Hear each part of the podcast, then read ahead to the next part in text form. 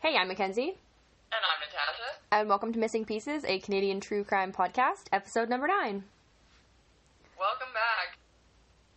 I have nothing of value to say. Oh yeah, we did we did promise you guys two episodes this week. Kinda we like casually you casually mentioned it on recording like an idiot. And we're filthy liars. There's not gonna this is we didn't do that at all. Well, technically, this is still within the week, so it counts, sort of. I thought we recorded last Sunday. And it's Sunday, so it's technically never mind. Whatever. Moving on. that only counts as one week, I think. Unless we did it Monday. What day was March 4th? I Monday? don't know. I don't know either. I don't even care. Um, yeah, hey, how was your week? Um, fine. No, not much really going on. I'm teaching a CPR class slash like stroke recognition class on Tuesday. So I got together with my friend the other day and basically sat there for like an hour and a half and watched videos and generally chit chatted about how to teach old people how to do CPR without actually having to need CPR themselves. Wow, that's valuable. Yeah. It was oddly productive, actually. It sounds really boring. I'm sorry. No, it's actually good. I'm I'm kind of excited because I I really want to get into like instructing and teaching this kind of stuff. So I'm just I don't know. It'll be good practice. oh, well, that's good. I mean, yeah, follow your dreams. Yeah, that's not. I don't know if it, I don't know if I'd call it a dream so much as just a you know. No, it's not your dream to instruct geriatrics. no, it's not my dream to spend time at the Wrinkle Ranch. oh my god. But hey, Uh. it'll be fun. It'll be fun. It'll be great. I'm sure some one of them is gonna bring like stale cookies, and one of them will bring Hard candies because they're old people and they always have candy. Yeah, yes. It's just gonna be or one for us. Yeah. How about you? What did you get up to? Um, oh my goodness, sorry. Uh, whew, that's about how good my week was. Just one big yawn. what did I do? I worked all week, as I always do, and then I worked extra this week shoveling snow, which was simultaneously awesome because I worked with a bunch of really cool people, and terrible because I'm a fucking whiny ass bitch and I don't like hard work. Actually, that's not true. I love hard work, but I did not like shoveling snow for eight hours, Yeah, no. two days in a row. Mm-mm. That was not fun. I honest to God, working- when you sent me those when you sent me those photos so background she sent me pictures and they're all like on top of are, are you on a roof or something? We're on a stadium roof, yeah. Yeah. Like a football stadium roof. yeah and they have like all their climbing gear on and it's like a nice sunny day and i was like you bitch thinking she's like having fun without me and she texts me back and she's like i literally just shoveled 20000 pounds of snow. Why am i a I'm in bitch? yeah i'm in a frozen cold tundra wasteland of hell. I was like oh never mind you're fine yeah. Are you having fun without me, you bitch? No, I was fucking dying. yeah i was like oh okay well okay never mind Oh god, my back is killing me. mm. But it's like the good killing you, where it's like I'm gonna have like some sick muscle development there now. Maybe if I can stop eating all these donuts. yeah Because that was it. That was my fuel. All Friday and Saturday, I just ate donuts. donuts and Subway, and I was like, all right, time to go out there and shovel and burn some calories. Let me just eat four Boston creams. hey, well, you know what? Carbs are good for when you're trying to exercise. Carbs are not good for when you're trying to get rid of that stubborn belly pouch. Valid point. So now I don't know what to do. I mean, like, on the one hand, I'm like, anorexia, but then on the other hand, I'm like, ah, food. yeah, pretty much. I know that was like me too. I was like, I could never have an eating disorder. I was like, I love food too much, and then I was like, wait, no, maybe that is an eating disorder because I can't stop Yeah, eating. already have eating disorders. Uh, no, we don't. We just love food. Is that a poor taste to casually make fun of? Well, not make fun of, but make jokes about eating disorders. Is that? in we make jokes about murder. You have a very good point there. Okay, so that's a no then. If anyone's coming here to be like offended by casual existential despair and the occasional disparaging of inappropriate Anything. topics, yeah, you're in the wrong place. Yeah. This is not the Fluffy Bunny podcast. No, it is not. All right. Well, that's it. That's it for me. That was your week? That's it? That was my whole week. I shoveled snow and hated it. Oh, all right. Well, that kind of just sounds like life in BC for the last three months, but you know. No. Although, like, man, we got a. So basically, the entire winter in Saskatchewan this year, it did not snow at all. It like sprinkled a little bit, Yeah. and then for the rest of the time, it was just like bitterly cold and dry as a bone. So my skin. Anyway, we're not going there. It's disgusting, is the answer. But Someone's going to be shooting you and skinning you and turning you into crocodile handbags. Is that what you're telling me? oh my goodness, yeah, I would make a really good pair of boots. Let me tell you. yeah. So, but then in two days, it dumped. Like, I mean, I know in BC it's pretty normal to get like 16 inches of snow in two days, but in mm-hmm. Saskatchewan it was completely fucking world ending. Like nobody could drive anywhere. I had to push two people day one on my way home from work. I had to push oh. two people out and then ignore another two because I was just like, I'm so sorry. I have to fucking go home. I'm exhausted. and got home and shoveled myself out of my fucking parking space. and then I had to help two other people shovel themselves into their parking spaces because like it was so much fucking snow and it's so windy here that it all blows away and piles in really inconvenient places like your empty parking space. Oh, God. So empty parking space when you leave for work, you come home, six feet of snow. You're like, Oh, my awesome. God. Like I'm fucking exhausted and I just want to go have a nap, but I can't because now four people need to move in order for me to get into my parking space. oh, Uh. and my parking space is full of snow. Oh, God. No, thank you. And I don't even own a snow shovel. Like I'm the worst Canadian. Yeah, here we've had like a big dump of snow, and then it'll melt, and then it will freeze. So you'll have the melt day, and you're like, yeah, it's spring, great. And the next day it's frozen over, and you go outside, and you're like, what is this slippery wasteland of, of icy hell? And you're trying to get your car out. You're like, okay, cool. So even though it's flat, my car is not going anywhere. Fantastic. I came up the hill um, coming home from work one day, and there's like four cars just stuck on like one corner Oh, of the no. And I'm like, oh, that's weird. What's going on? And I look and they're like pulling someone out of the ditch who slid into the ditch. I'm like, oh, okay, everyone's paused to like help this person like get their car out of the ditch or whatever. Yeah, everyone else was stuck. Oh no. Yeah, like that person was stuck in the ditch, but everyone else was spinning out, trying to like get even farther up the hill to get past them. So we ended up, a bunch of us ended up getting out of our cars and pushing a bunch of other cars out of the way. And then I got back in my car and someone had to come and push me out of the way. I was just like, this is mortifying. There was like six people, but at the same time, it was the most Canadian thing I've ever seen. It was fantastic. It was that is fucking hilariously. That is exactly what I said. So this one car that me and my coworker pulled over to uh, to help was, I mean, two things. First thing, poor guy because he was like really stuck. Second thing, what the fuck are you thinking? Bringing like a garbagey all-wheel drive car, like it was like like a new Rav4 or like one of those. It was like it was an SUV, but there was nothing sport utility about it. It was just Ah. like a completely useless pile of metal. So he just pile drives it right into this huge like fucking 16 inch bank of snow trying to turn left um onto like an exit onto a highway or whatever. So he's stuck as shit. And we pull over and we actually had to flip a U-turn, which my friend I fucking laughed my ass off. She calls it a shit hook. A U-turn. She says, "We'll just flip a shit hook." And Saskatchewan people, man, I don't know. And they laughed at me for calling a turn signal light an indicator or a blinker. Like they laughed at me. They were like, "It's just called a signal light," and I'm like, "No, it's called an indicator." Anyway, they fucking A shit hook? Wow. Yeah, so we flipped a shit hook and and stopped to help this poor guy out. Four other cars immediately hazards on, stopped.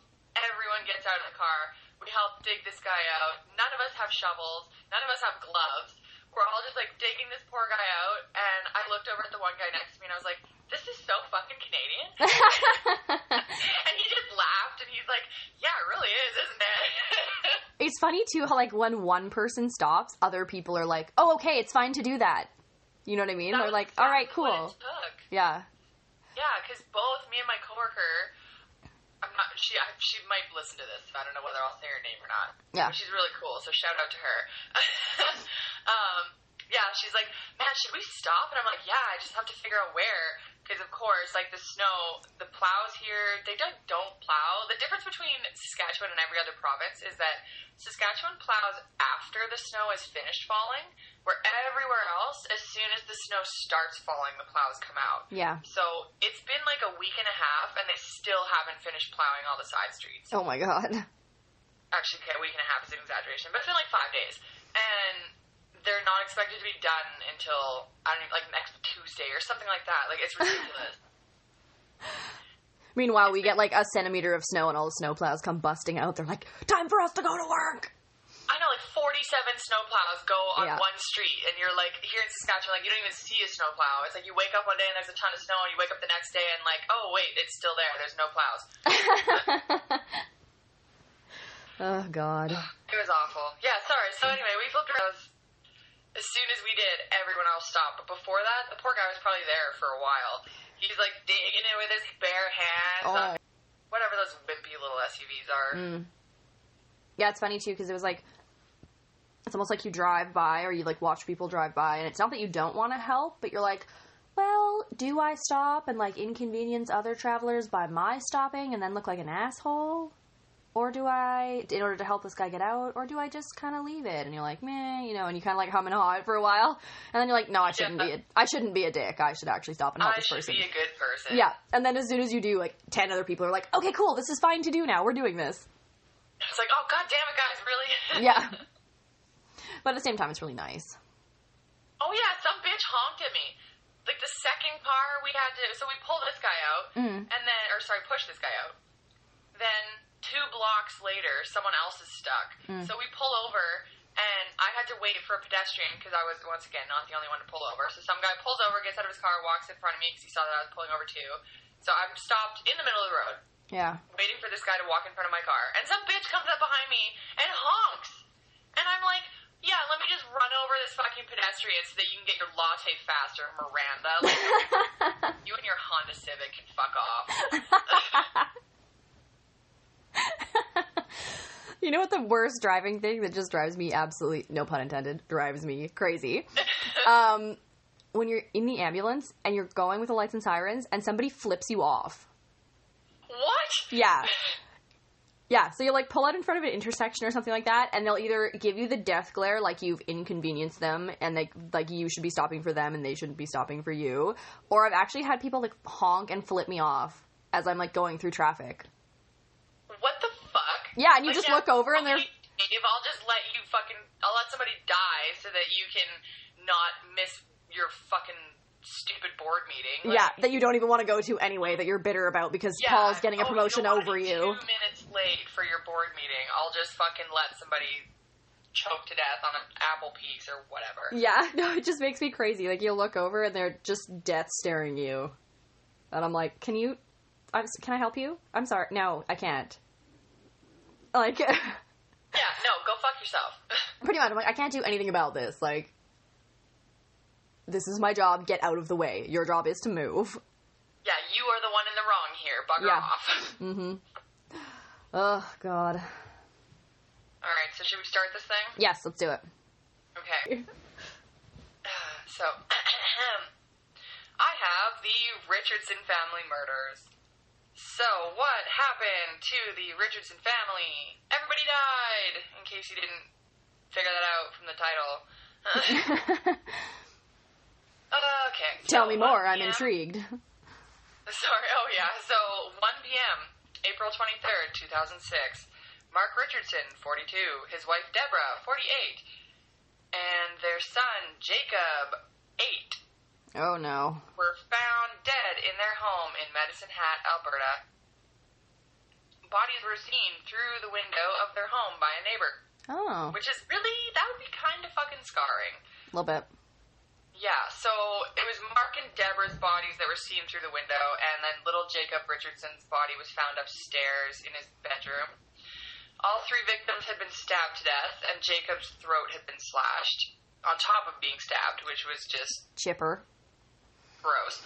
And then they had their other daughter, 12 year old Jasmine Richardson, was missing, suspected abduction. So naturally, there was fucking panic. Amber Alert was issued, and they ended up finding her over 100 kilometers away in Saskatchewan, alive, with her boyfriend, 23 year old Jeremy Steinke. Ew. So let me just say that again. 12 year old Jasmine was found with her boyfriend, 23 year old Jeremy. That's so wrong. yeah. That's fucking disgusting. I'm all for like age is just a number, but that's not okay. Age is just a number until you're a pedophile. Yeah, age is just a number. Like you can go, you can, like 40 years old and 50 years old, totally cool. 12 and 22, not okay. Ugh, so many things wrong with that. No, or sorry, 23, not 22. Whatever. And really, like, what do you have in common with someone like who a 23 year old? What the hell do you have in common with a 12 year old? Or like, yeah, you know, we can talk about today Yu-Gi-Oh. Really, like, or oh, maybe oh, they do have that. In common. Oh yeah. Or Neopets. Oh my god, I Oh killed god. so many of those. They're probably all like. I I mean, I didn't intentionally kill them. You know, I just forgot about them. Oh wow. Anyway, so I'm about to fucking tell you what these two crazy kids had in common. Ugh. Uh, well, the first thing they had in common was the strong disapproval of their relationship Mm. by Mark and Deborah. Shock surprise. I know, oh my goodness, wow, somebody didn't agree with a fucking child bride? Wow, strange. Mm-hmm. So they forbade it, the parents obviously, and the rest of the stuff they had in common was that they were completely fucking bizarre human beings. They were both total weirdos and just clearly bonded over that because I can't even I can't even explain. Like if the audience could see my face right now, you would probably get the gist of it, but what the fuck? So Steinke told his friends that he was a 300 year old werewolf. Are you I just sorted my coffee out there. what? Sorry, I probably should have uh, let you finish taking your sip there. Yeah, thanks. Pouring that on you. So yeah, he was a 300 year old werewolf, and he claimed that he liked the taste of blood. And he wore a vial of blood, a small one, around his neck just to be a complete fucking basket case Ugh. what the? I don't know. So, twelve-year-old Jasmine fucking ate it up. Apparently, It was just like, oh my god, yeah, wow, he's definitely. It's like Twilight, except I don't think Twilight was around in 2006. I don't. Ooh, I don't Or know. maybe it was. I don't know. Whatever. Either way, like that's it's not okay there, kiddo. Yeah. Ugh. danger, danger. Stranger danger. Yeah. Lycanthropic stranger danger. Cut that shit out. Ooh. Yeah, so we, uh, no, not we. You, maybe me. Nexopia? Did you, you had a Nexopia. I can't remember if I ever did. Yeah, I did. But for those of you who don't know, Nexopia was a very early 2000s chat site for Teenagers. emo Yeah. kids. Yeah. Anyway, that was how they met, uh, or something. That was some, that they kept in contact over Nexopia. I don't know whether they met there, but whatever. It was weird.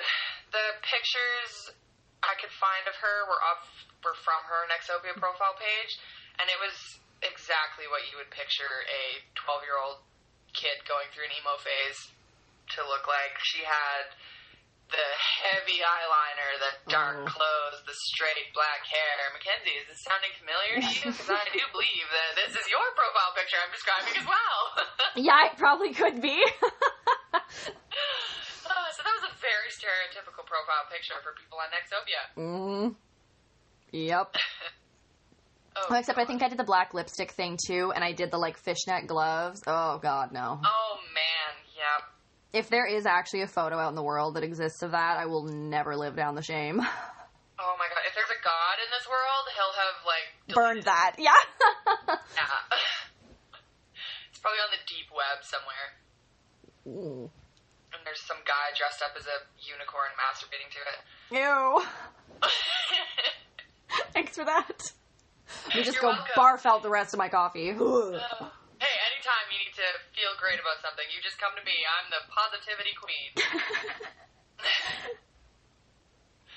Fuck. Okay, anyway, so. oh, God, that's just so fucked up. Oh, God. Um, in one of these online message exchanges, probably over Nexopia or MSN. Do you remember Mhm. MSN? Yep. Oh, my God. So they, Jasmine wrote to him, I have this plan. It begins with me killing them and ends with me living with you. What a charming child. Uh, and really subtle, too. I know, right? Like, no cop is ever going to find that and take it seriously. Especially when your whole family turns up dead a week later. Mm-hmm. Uh, oh, sorry, actually, less than a month.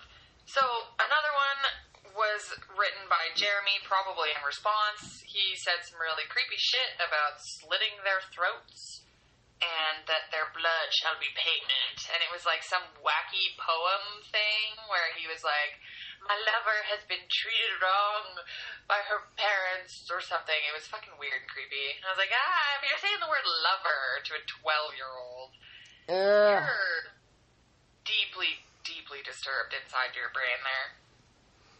But that was already clear due to the fact that you think you're a 300 year old werewolf. Valid point.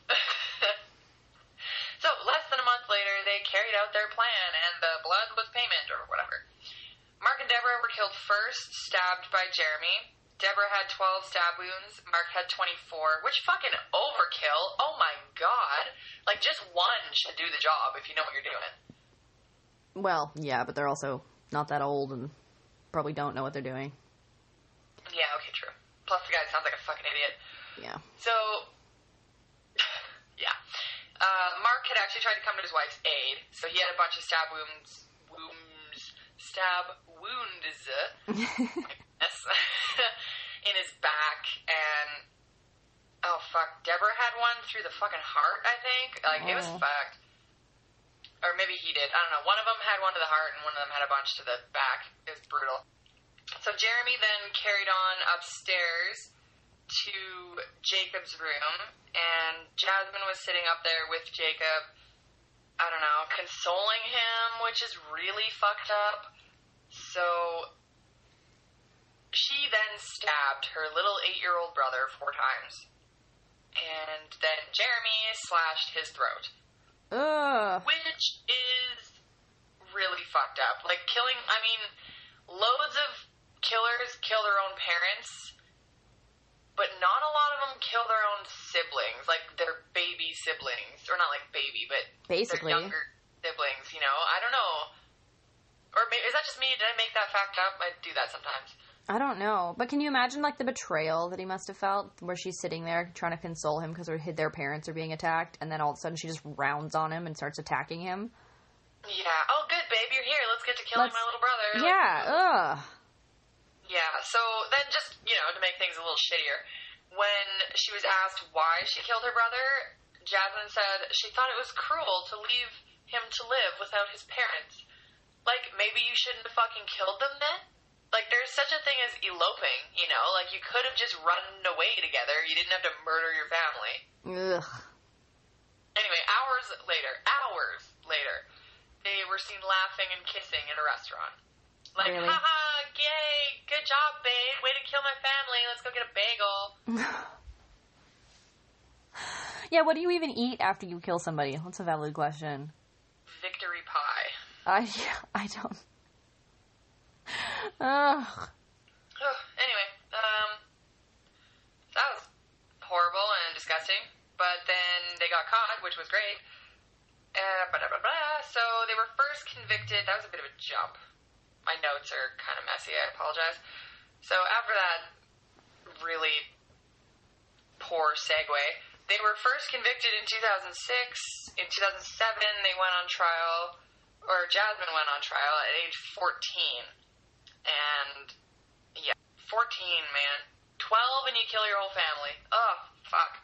So, age 14, she went on trial, received a relatively new punishment, which was some like mental health rehabilitation thing that I forgot to write down. Do you, do you want to Google that? Do you have the means to Google that while I finish talking? Or No, not really. okay, that's cool. But you know, you might not know what it's called, but you'll know it was relatively new. Uh, she was found guilty on three counts of murder, and she got 10 years because only 10 years, which is really annoying. But the max sentence for kids under 14, dictated by the Youth Criminal Justice Act, is 10 years for major crimes. So she killed three people and got 10 years for it at the age of 12. So, or sorry, at the age of 14. So 24 years she's to be chilling and sitting at Starbucks with her murder latte. Uh, her sentence was actually broken up. 18 months of credit had already been served before the trial, because obviously jail at 12, 14 Yeah. on trial, lots of time in between that. Uh, so then that plus four years in a psych facility, excuse me, followed by four and a half years under supervision in the community. So she really only got like five and a half years of actual time.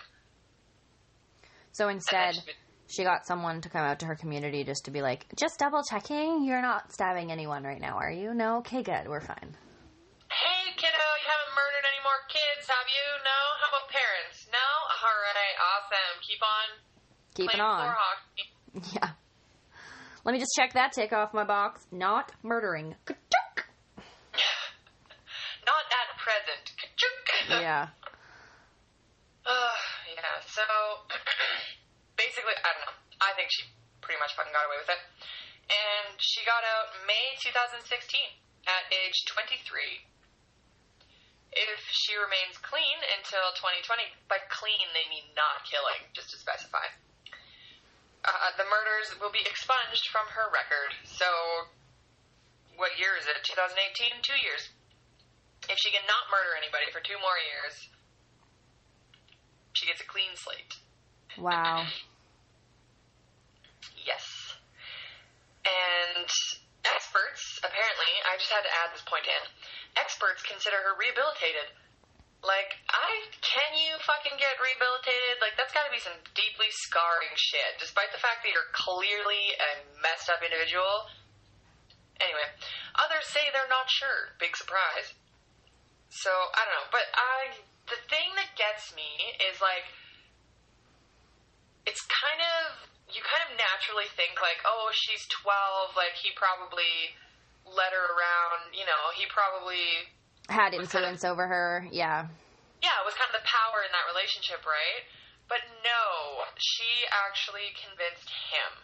She talked him into killing her family for her slash with her. Which is just really not fucking cool. But I mean, like on the one hand, if you I mean at 12, if you're that good at manipulating people, like that's that's kind of impressive. But then on the other hand, maybe you should manipulate them not to murder people. Like don't don't choose that. Maybe you should be Right. manipulating people into like, don't do drugs, kids, and stay in school. Because that's what I should know, be doing. Because I'm 12. Manipulate them into like harmless crimes, you know, break and enter or like robbing a bank. Don't make them murder people. That's just rude. or maybe just not crime. You're 12. Like, go and I don't know what you're doing in 2000 when you're 12, but go and do something worthwhile, fun. Go play in the backyard, beat each other up with sticks. You're 12. Like, you're 12. You're pretty sure you're still allowed in the McDonald's ball pit at 12. yeah. Go do that. Go to McDonald's. Play in the ball pit. Don't kill your family. Ugh, but I don't know. Like I kind of feel like maybe she learned to trick the system. You know, like if you are conniving enough to recruit somebody to murder your entire family at age 12, you're probably conniving enough to make to fake some remorse after you know Oh, yeah. 10 years. Or then you can probably just be like, oh yeah, no, I just feel so bad. So can you sign my uh, bail or what? Or Yeah. bail. Release Or- form. Yeah. Yeah, that. The thing. I know so much about jail. uh, yeah, so Jeremy, as for him, he got charged December 2008. and they kind of threw the book at him at least. So like one of them got punished. Three consecutive life sentences with eligibility for parole after 25 years. And I don't know where he is, actually. I don't know where he's imprisoned. Probably. I would imagine probably. They always send the undesirables here. and then there was actually a third person involved, but her role is a little unknown. She was she drove the getaway car, but it's unclear whether she was like waiting outside the murder house or whether she just met them later and then helped them get to Saskatchewan. I don't know. But her name was Casey Lancaster, and originally they tried to get her on accessory to murder, but in the end she was charged with obstructing justice and only got one year of house arrest. Nice. Yeah, so I'm really glad to see the uh, Canadian system is working out. Well, I think I don't know, like as far as the youth justice system goes, like I think jailing children for like really extended periods of time probably isn't the best way to deal with their crimes.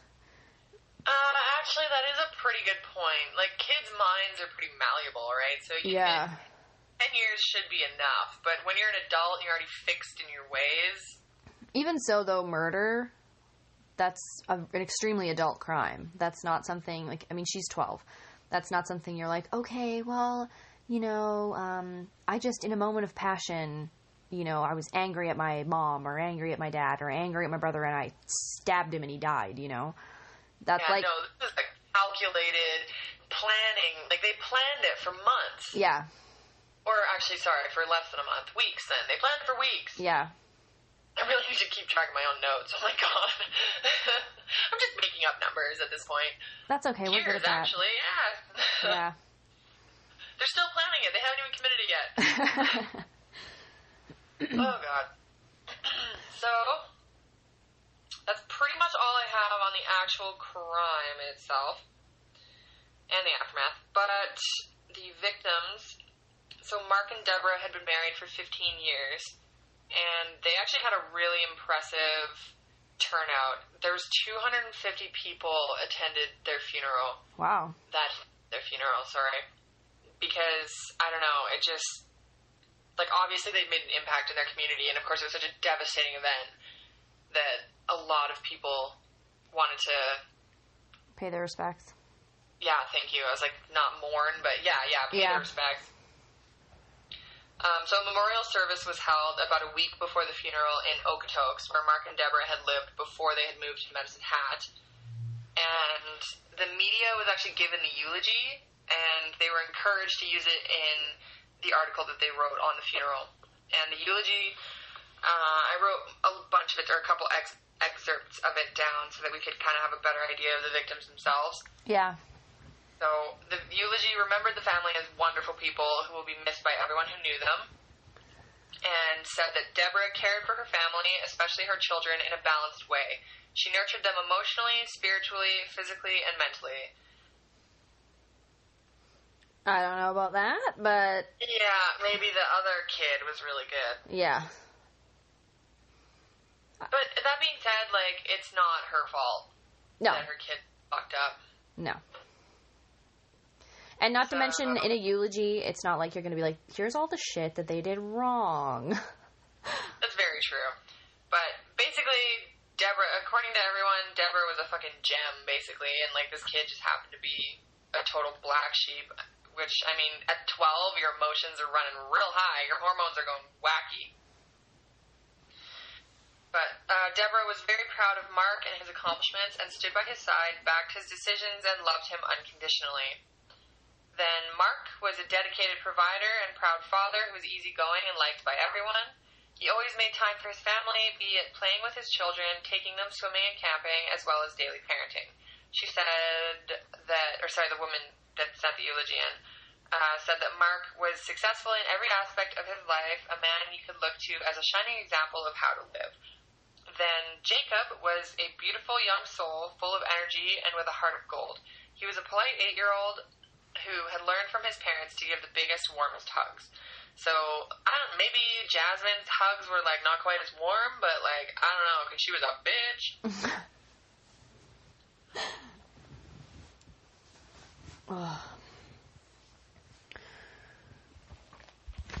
Yeah, that was it. That was my that yeah, was my case. That's you. Crazy kids these days. Yeah. Well, the internet's apparently a dangerous place because I too have an internet related crime this week. Do you? I Oh do.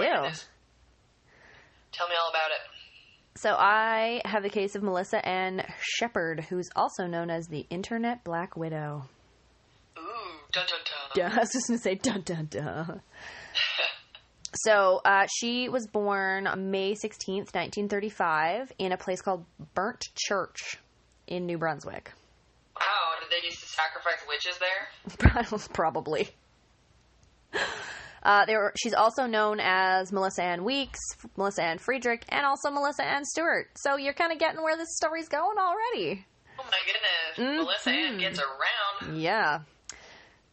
So from 1990 or 1977 to 1991, she had over 30 convictions for fraud. Oh and Oh this goodness. was prior to like any other crazy shit she was going to do, Oh wow, so she just she just keeps on keeping on, doesn't she? pretty much. So in 1998 in Ontario, or 19 I keep saying 1998, and I think it's because I'm like a 90s child, but it's actually 1988. 1988. Okay, so anytime she says 90, just take a decade Just off. take a decade off, please. Um, yeah, so in 1988 in Ontario, Melissa is 52 years old at this point. She's also known as Millie, and she meets a man named Gordon Stewart.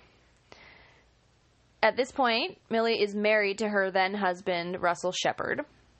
But Stewart and Shepard have an affair, after which Mrs. Shepard divorces Russell and marries Gordon Stewart to become Mrs. Stewart. Shock surprise. My goodness, wow, who would have thunk? Mm hmm And they move out to Nova Scotia. So in 1991, and now we see here we are actually in the 90s for real this time. you sure it's not 1981? We haven't gone back in time. No. On April 22nd, Millie drugs her husband Gordon with benzodiazepines, so like Valium, Restoril, that kind of thing. Basically acts as a sedative, hypnotic, like anti-anxiety, anticonvulsant, and even a muscle relaxant. So lots Oh, of sick. Yeah, I mean lots of people take them, but generally they don't take them for nefarious purposes. Right. So she drives him to a remote stretch of highway near the Halifax airport, and she kind of pulls his unconscious, semi conscious, possibly already dead body out of the vehicle and proceeds to run him over with their car. Twice. Wow. Oh, Yep. Wow. Mm hmm. Just fucking what? I mean, once is like I can get once. You know, you're like, oh, we were out walking the dog, and he just. I didn't see him. He just ran right in front of the car. But then it's like I backed over to him to see if he was okay. Yeah. yeah, basically. Oh my god. So then she basically goes to uh, the police like three hours later, concocts this wild story about how she'd killed her husband as he attempted to rape her. Oh dear. Yeah. Unfortunately for her, Mr. Stewart, before his death, had written a letter detailing how Millie had been unfaithful to him, how she had lied constantly, and had drained his bank account. Oh well, fucking shucks, Millie. Pretty much, you're not getting away with it. Dang. So would you say your plan was a success? Mm, probably not. Nope. And they also, of course, did a toxicology report um, on the victim and found that he had the benzos in his system. Yeah, honey, wow, it's pretty hard that he tried to rape you when he couldn't even fucking stand. Yeah, when he may or may not have already been dead at the time. Yeah, hard to get it up when you're dead. So, 1992, Millie is convicted of manslaughter for the death of Mr. Stewart and is sentenced to only. Manslaughter? Yeah, and is sentenced to only six years. Manslaughter, though? How the fuck? He, she ran over him twice and they called it manslaughter? She drugged him and then ran over him twice, and they called it manslaughter. Yeah, like, I thought manslaughter, I thought, like, the difference between murder one and manslaughter was, like, manslaughter is, like, you don't have, you don't go there with the intention of killing anyone. Yeah. It's like, it just sort of happens, fit of passion, whatever. And then murder is like, no, you fucking planned it. Yeah. I guess they didn't have enough evidence to say that she did. I, which is, I don't know. Circumstantial is enough in that case when the circumstances are that she fucking drugged him Yeah. and then backed over him twice. Like, Yeah. So while she was in prison during those six years, she formed a support group for women who'd been abused by their husbands. Yeah. Wow. So after serving just two years, she actually was released and she became a spokesperson for battered woman syndrome. And she was what? Yep. She never even got hit by anyone, did she? There's no proof to say she ever did or didn't, so I think that was part of the issue. Oh my god. Mm-hmm. So she toured. Well, clearly, fraud was her real calling. Oh, hell yeah. that. So she toured the country giving speeches and received a government grant to help other women. Oh my god. Yeah. Which is great. I know. Give the fraudster money. That's a great plan. Nothing Yeah, could possibly go wrong with that. Convicted of frauds 30 times, wants government money. Yeah. Yeah. Seems legit, yeah. So, in case anyone didn't really know, um, battered woman syndrome can actually be battered person syndrome, obviously, but it's most classically um, seen in cases of of women, unfortunately. So basically, it's it's the idea of killing in self preservation, even if not directly in self defense. So there's actually a really famous case of uh, Regina, which is the crown, basically, versus a woman called Janet Catherine Charlton in 2003. So, which was exactly the case of that. So, following threats of sexual and violent physical abuse towards herself and her four year old daughter, Charlton Ugh. actually, yeah, Charlton actually killed her obsessive, jealous, and controlling partner uh, while he was restrained as part of their usual sexual activity. And her five year sentence was reduced to three and a half because the terrifying threats created a genuine fear for the safety of herself and her daughter. So they were like, okay, no, we see it's legit, basically. Yeah, justifiable homicide, right? Pretty much, yeah. So she she actually murdered him with an axe. Oh, God. Yeah. Damn, girl. So she was ultra pissed off. The irony of that, though, is that Part of their routine bedroom activities? well, yeah, yeah, really, you know what's wor- the worst thing is it actually was What? yeah, the husband had actually brought the axe into the bedroom himself to threaten her with. Wow, that's fucking. I know. What? What? Yeah, What a fucking idiot. He's like, I'm gonna kill you if you don't do what I say. Now tie me up, babe. yeah, What? You fucking idiot. pretty much. so anyway, she got her she got a sentence reduced for that because they could prove that he was a danger and a threat to her and her daughter and that she'd acted in a way that. Yeah. Oh my god. yeah, she'd acted in a way that was basically to preserve her own life and the life of her child. Yeah. Yeah, when it comes to someone threatening your kids, like, there's nothing getting in the way of any parent. Nope, not at all. So Millie, of course, is now out at this point in time. So between 2000 and 2001, she's now 66. And she meets 83-year-old Robert Friedrich on a Christian dating website slash like at a Christian dating retreat kind of thing. And she writes to him saying, "God wants us to be married, and within a couple of days, that's days, Oh my god. Yep. Are people really this fucking stupid in real life? yes, Oh wait, this is real life. yep." Yes, they are. And so they were. They married a couple of days later. oh my god. Mhm. God wants us to be married. No, honey. So Mr. Friedrich died of a cardiac arrest almost exactly one year later. oh my god, shocking. Yep. Millie then emptied his bank account of between 100 and 400 grand and continued to receive his social security checks. Sorry, took between a hundred and four hundred grand. Yeah, there wasn't exact like there wasn't an exact number of exactly. Well, that's a pretty big fucking ballpark. no, I know of what she'd stolen. It wasn't public record or whatever, but it was a lot of money, Enough that she could afford to go find a new husband to kill. pretty much. And she had him cremated without an autopsy. Oh shit! Yep. She's learning from her mistakes. hmm So she was not charged in connection with his death. His sons later on actually made a criminal complaint against her, alleging that she'd poisoned him with prescription medication.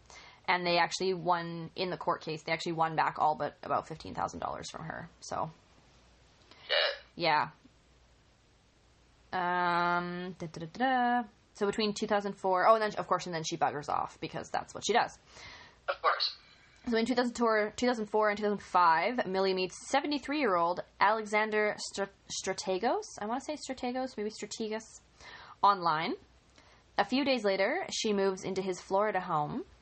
And over the next few months, funnily enough, Mr. Strategos becomes weaker and weaker, continually falling over, and Oh, has dear. eight hospitalizations within two months. Oh dear. Yes, shock surprise. Yes, wow. Hmm. Whoever saw that coming. Mr. Strategos' son became suspicious when he discovered that his father had unprescribed benzos in his system. So, obviously, on one of his hospital trips, they discovered, or maybe possibly more than one, they discovered that he was ingesting benzodiazepines. Ah, And his well, son- You go, baby Strategos. Yeah, You're and his on the- son went, Hang on a second. You're not prescribed these. I know your medication, whatever. And he also realized that Millie had withdrawn $20,000 from his dad's bank account. Oh my god. Mm hmm. So, Can you imagine having twenty thousand dollars in your bank account? oh God, wouldn't that be nice?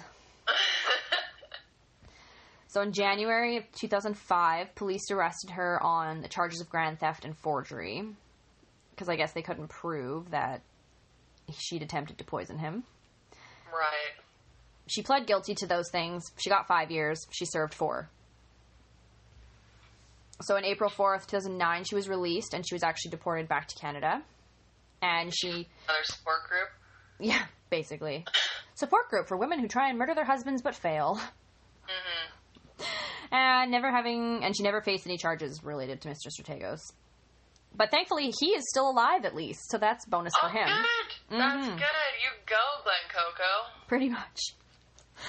So on September 28th, 2012, Millie, now 77, marries Fred Weeks, who's 75. I'm sorry. I cannot believe this bitch is still going strong at 77. Oh, I know. Settle down, lady. Like, pick a rich husband and keep him. You only got a few years left in your. I know. I know, right? It makes no sense. I think she just probably got off on, like, actually attracting the guy and, you know, getting him to marry her and whatever, you know, like, it's just craziness. But I mean, how, how do you attract a man at 77? You're just like, cool, so, um, I'm good company. I occasionally cook and I swear not to poison you. Oh, wait, I lied on that part, but that's fine. I'm good company and I don't wear diapers. Yeah. I can still control my bowel and my bladder. Yay. And I also don't require you to have sex with me. Yay! And I also constantly have Werther's Original. Yeah. Hard candies everywhere. Yeah. Oh my god. so, while on their honeymoon, a few days later, Mr. Weeks fell ill and had to be hospitalized.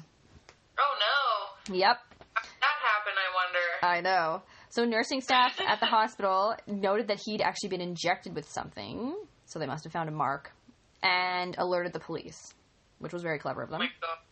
So, on October, October, October, blah, blah, blah, blah, on Sorry, October. uh, what month was that? On October 1st, 2012, Fred Weeks leaves the hospital on his own accord, not in a body bag, which, for Millie's husbands, is basically nothing short of a miracle. wow. Oh no. What happened in November? Yes, in November. No, we're still in October. um, no, in October October 2nd of 2012, Millie is arrested on the charge of administering a noxious substance, which was dun da da benzos. And she was denied bond. Good. Fuck her. Mm-hmm. So on searching the couple's apartment, when they searched their apartment, like where they were, had been living together, the police actually found 144 tabs of lorazepam, temazepam, three unlabeled empty pill bottles, and prescriptions from five different doctors. Who the hell is giving this woman pills? Yeah, I mean, I'm honestly just impressed by her resourcefulness at this point. Oh, I know. Like they're like, yeah, um, okay, I can't get them in pills anymore because they won't give them to me. So uh, maybe I'll try and get them in something injectable. Oh, that worked. Excellent. All right, we'll try that for a little while. Like Jesus. Oh, shoot. They figured me out. I better go back to the pills. Yep. So in June of 2013, she pled guilty to administering a noxious substance. She gets three and a half years. Oh my god. How has nobody cottoned on to the fact that this woman is, like, probably bad news? Yep. So the Crown tried unsuccessfully to argue that her age should not be a factor in her sentencing. So they wanted them to be like, no, no, no, let her rot for the next 20 years or however long she has left to live in prison. She's prison. 77. She wouldn't even have 20 years left. Yeah. Like 10. Give her 10 years. Yeah, and they were like, "Oh no, but she's old, and we don't want her to whatever. We don't want her to die in prison, or Oh my god. I don't even know." Yeah, But she's old. We can't have the rest of her life be upsetting like this. Yeah, she's just a sweet old lady who tried to murder four people. Oh my god. Yeah. Wow. Jesus Christ, Canada, what are you thinking? Yeah.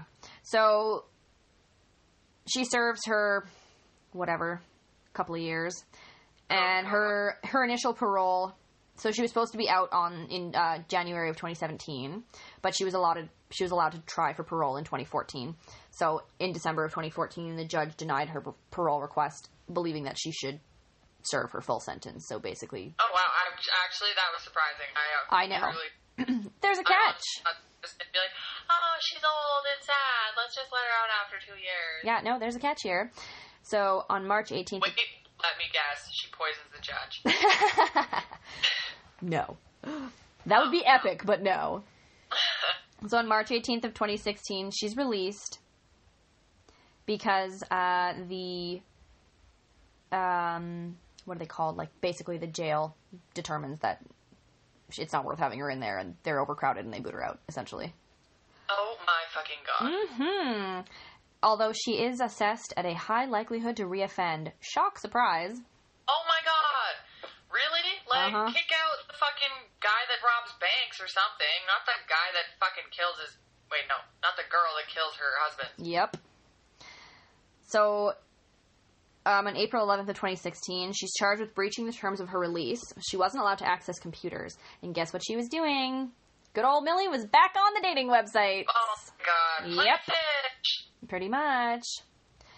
And but they ended up dropping the charges in December anyway. So No, yeah. So guess what? Little Millie is out and about doing her thing. Probably off murdering husband number five or whatever number we're on to now.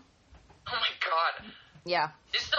She's still kicking? Oh yeah. No, she's as far as I'm aware, she is still alive.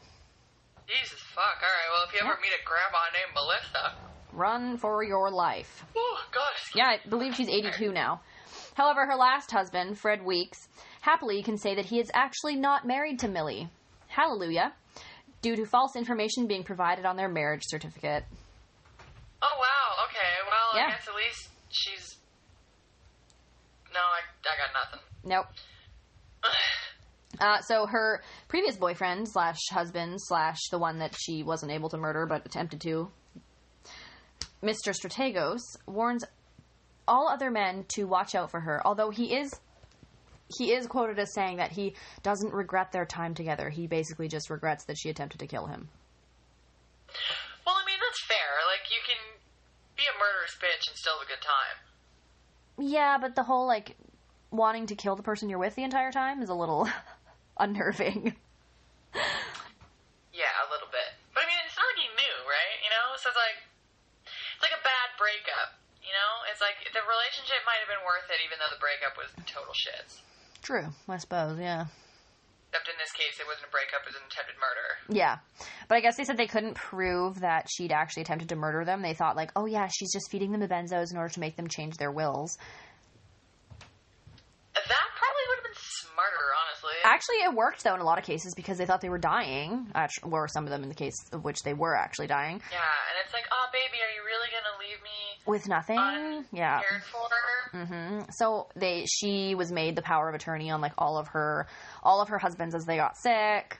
Uh, all of the wills were made out to her. All their money went to her. All that kind of stuff. So they were like, "Oh well, no, she wasn't actually trying to kill them. She was just trying to get them to get them to do that, which is why she got such short sentences." Actually pretty clever. I mean, it's really kind of weighing your options, isn't it? It's like a little longer on the crime, but then less jail time if you get caught, Yep. versus like just straight up murder. Long time if you get caught, not as good of a payout. Yeah, but then why would she bother to run over her first, second, second husband? I mean, really? Well, because he was trying to rape her, of course. Oh yes, yeah. He was trying to rape, trying to rape her while he was probably dead from the benzos that she'd given him. Well, he was already completely unconscious. Yes.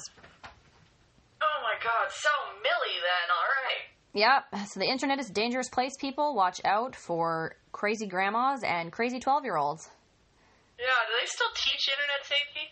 I don't know. I think probably more kids know more about the internet nowadays than adults do, so. Pretty hard to teach well, what they the kids already still know. teach internet safety, just, you know, to be careful. Like, hey, don't talk to anyone you don't know.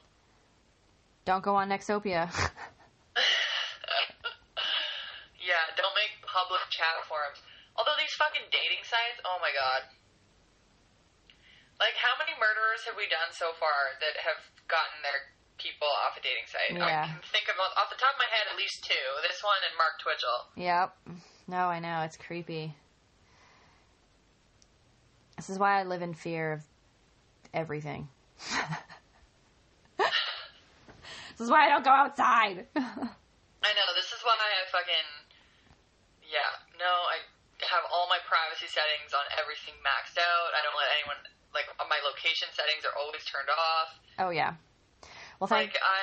No way. No way. I'm not gonna fucking let any old bastard track me down because I was dumb enough to, like, put my pin on a snap map or something. Like, Yep. Creepy. that shit is public.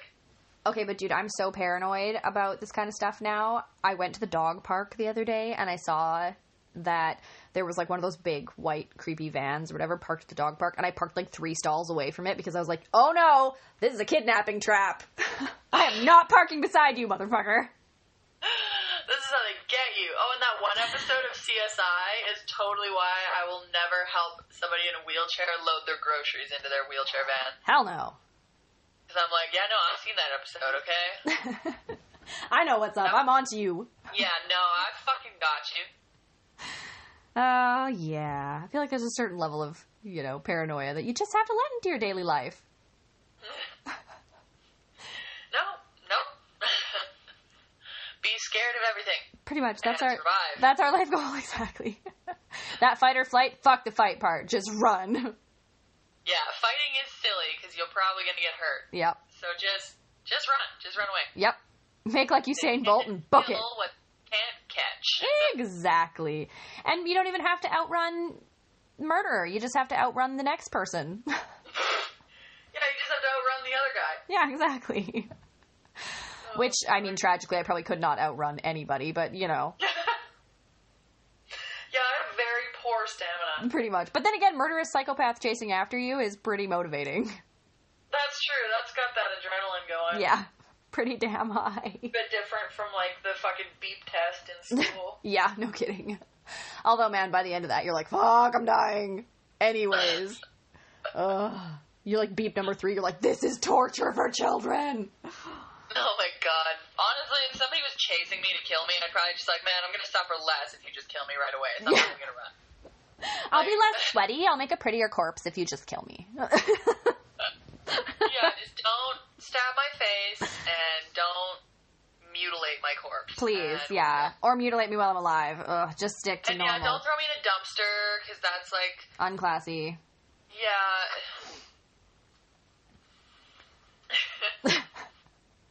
I know I'm not gonna die gracefully, but I would at least like to die, you know, with a little bit of dignity. Yeah, a slight amount of dignity. And sweating my ass off prior to dying is not dignified. No, they're not gonna find my sweaty, stinky corpse. Like, just kill me now and drag me into a public area so they can find me fresh and clean. Yep. You know, and call her a day. I'll make a beautiful corpse, and that's that. it'll be great. We can even do an open casket or something. Oh, yeah. Yeah. Incidentally- you know what? Yeah, that's that's what I'm gonna end this episode with. Is if you're gonna kill me, just let me have an open casket. Yeah. You know, like leave me as you would. What would you wear in your casket? Well, I fucking want to be cremated, but if I'm gonna go down and be buried underground, Yeah. uh, something really fucking weird. Like if any gravedigger came upon me, I would want to be wearing like A suit of armor or something? something fucking weird, you know, like a clown costume complete with the nose. That would fucking creep you right out. oh, Like, hell yeah. Crack open a coffin and fucking bozo squeaks out of there like, eh, eh, eh, like, oh my god. You know you're being haunted for life. yeah, that'll give you some bad fucking memories. Oh, yeah. Or- I'd completely do the ghost thing where I would be like the all white, like old school, like white nightgown. Like, oh yeah, I'd go oh that way for sure. Yeah, actually, that's so fucking Absolutely. Okay. Um. Oh, what else is like a really weird? Or or something that doesn't make any fucking sense, like a Superman costume or like just something really weird. Something like a put me in a Halloween, like a werewolf. Oh my god, yes, dress me up as a like the most realistic. I don't care how much money you have to spend on it. Like I want an incredibly realistic, like those gorilla costumes. Except Oh yeah. You know it'd be really weird for me? Bury me in exercise gear. she's wearing yoga pants in her fucking coffin. I don't know what the hell. yeah, pretty much. Oh my god, she's wearing a sports bra? What the fuck? Your fucking desiccated ribs poking out. Like, yeah, pretty much. Oh my god, she's finally skinny. All it took was a few years of decomposition. yeah, wow, she looks great though. oh my Hashtag god. new diets working out. Pretty much. anyway. Uh, so Yeah, as we know, Yeah, if you're gonna kill us, do it creatively and uh, yeah. do it quickly. God, quickly, please. Yes. Oh yeah. Hey, and feel free to email us um, missing dash pieces at outlook.com your stories of what you'd like to be buried in. Oh yeah. Yes. And oh yeah, we're not doing Twitter anymore, are we? Like nobody actually cares about it. I don't. Uh, I'm still deciding. You know. Yeah. Like on the one hand, like I would like to get the pictures out there, Yeah. but on the other hand, I'm kind of like. No one actually like follows, like no one actually pays attention to Twitter. Yeah. Even the podcasts we listen to, they always plug their Twitter, and I've never once visited. No, me either. So we'll see. If you want to look us up at Missing Pieces Three on Twitter, then fire away. But we'll uh, we'll keep that one on lock for now. Yeah, we'll we'll get back to you on that. hmm And we will see you all next week. Bye. Bye.